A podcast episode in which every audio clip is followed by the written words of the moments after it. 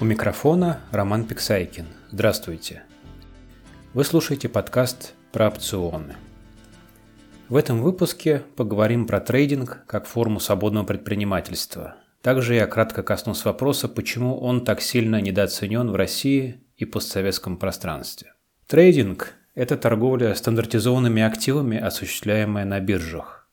Актив – это объект, обладающий ценностью, которую можно оценить в той или иной валюте – например, баррель нефти, 100 литров бензина определенной марки или акции компании, наделяющие их держателя определенными правами.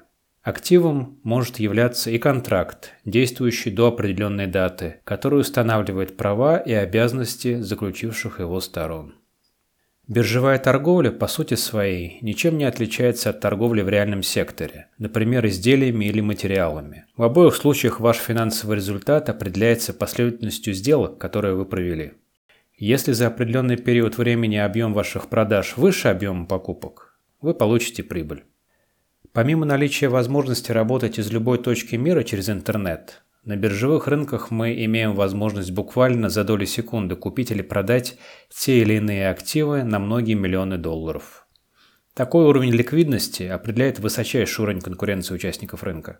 Для того, чтобы успешно конкурировать на рынке как трейдер, каждый ищет свою идею, свое преимущество или edge, как говорят в англоязычной литературе.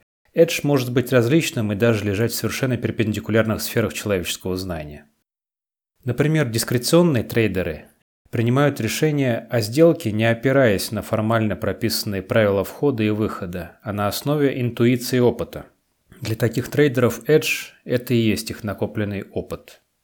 Алгоритмические трейдеры или алготрейдеры, напротив, всеми силами стремятся избавиться от человеческого фактора в торговле, доверяя принятие решений только алгоритмам и полагая, что эмоциональная окраска решений, свойственная человеку, довольно-таки плохой помощник в работе.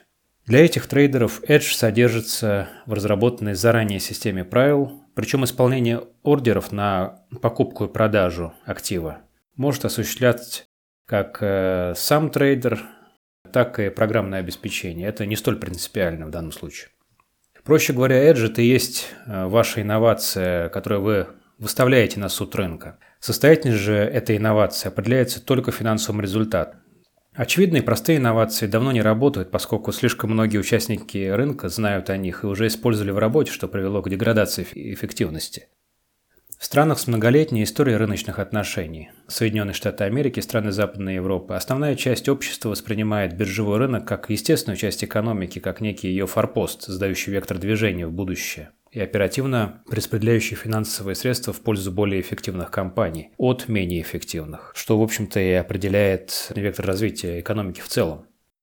В России, где был более чем 70-летний период полного отказа от рыночных отношений, а спекуляция была уголовно наказуема даже, мы зачастую сталкиваемся с довольно своеобразным архаичным мнением о рынках, даже среди образованных людей.